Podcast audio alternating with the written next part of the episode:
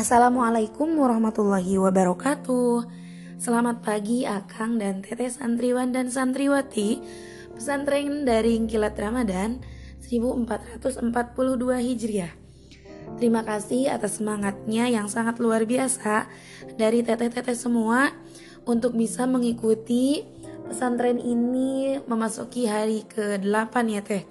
Dan Alhamdulillah kita masih diberi kesempatan oleh Allah pada hari ke-8 juga puasa dalam keadaan sehat dan semua kegiatan kita diberikan kelancaran oleh Allah Subhanahu wa taala.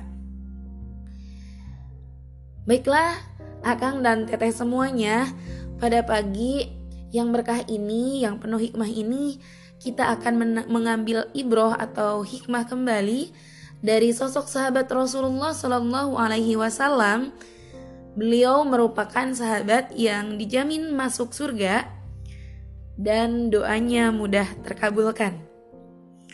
Dia adalah sosok Said bin Jaid.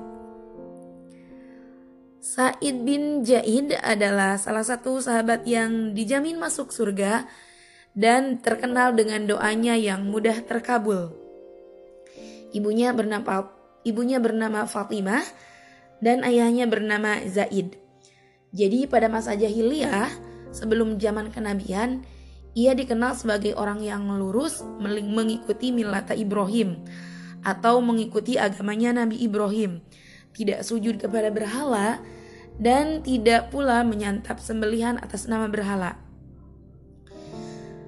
Said juga dikenal dengan adik iparnya dari Umar bin Khattab karena dia bernikah dengan istrinya bernama Fatimah. Jadi ibunya bernama Fatimah dan istrinya bernama Fatimah. Nah, keutamaan dari Said bin Jaid ini, dia orang yang pertama masuk Islam bahkan sebelum Umar bin Khattab. Yang selanjutnya tentang Said ini termasuk yang mengikuti hijrahnya Rasulullah ke Madinah dalam mempersaudarakan antara Said bin Jaid dengan Raf, Rafi bin Malik. Said juga tidak pernah absen dari semua perang, kecuali perang Badar karena pada peristiwa perang Badar, Said sedang ditugaskan pergi ke Syam. Selanjutnya Said adalah sosok yang doanya terkabulkan dan ia merupakan salah satu sahabat Rasulullah yang dijamin masuk surga. Bagaimana ceritanya nih? Pasti ada yang penasaran. Bagaimana cerita awal mulanya bahwa Said ini adalah orang yang doanya terkabulkan. Jadi pada masa pemerintahan Bani Umayyah ada suatu isu yang me, apa ya, yang memberitakan bahwa di kalangan penduduk Madinah itu seorang wanita bernama Arwa binti Umais dia menuduh Said merampas tanahnya dan menggabungkannya dengan Tadah Said. Nah, wanita itu menyebarkan tuduhan ke berbagai penjuru kaum muslimin dan mengadukan perkara kepada Marwan bin Hakam, wali kota Madinah pada saat itu. Marwan mengirim beberapa petugas menanyakan kepada Said tentang tuduhan wanita tersebut dan sahabat Rasulullah ini merasa prihatin atas tuduhan yang dilontarkan kepadanya.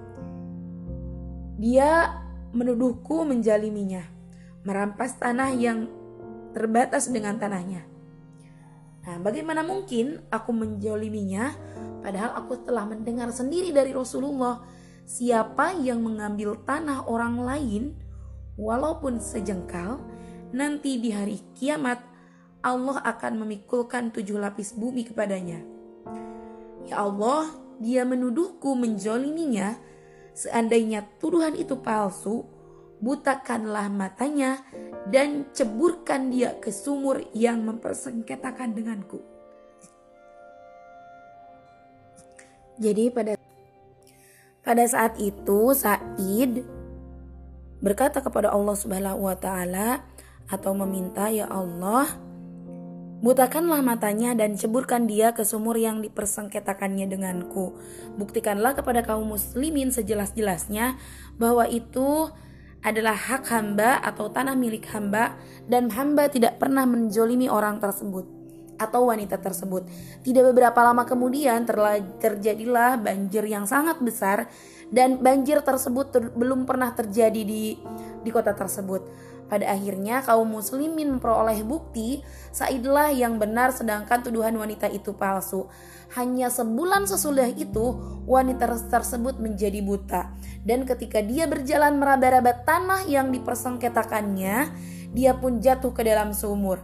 Dan pada saat itu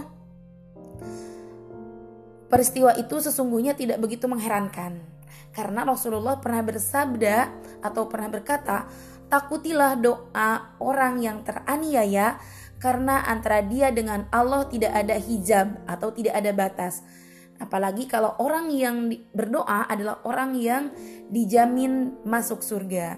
Begitulah teman-teman hikmah yang dapat kita ambil dari Sa'id bin Jaid dan ibrohnya bisa kita ambil dalam kehidupan sehari-hari bahwa hak orang lain harus diberikan kepada orang lain dan ketika kita menjadi seorang muslim harus bisa menjadi teladan dan bisa menjadi contoh untuk masyarakat sekitar. Sekian yang dapat saya sampaikan. Mohon maaf bila ada kekurangan. Wassalamualaikum warahmatullahi wabarakatuh.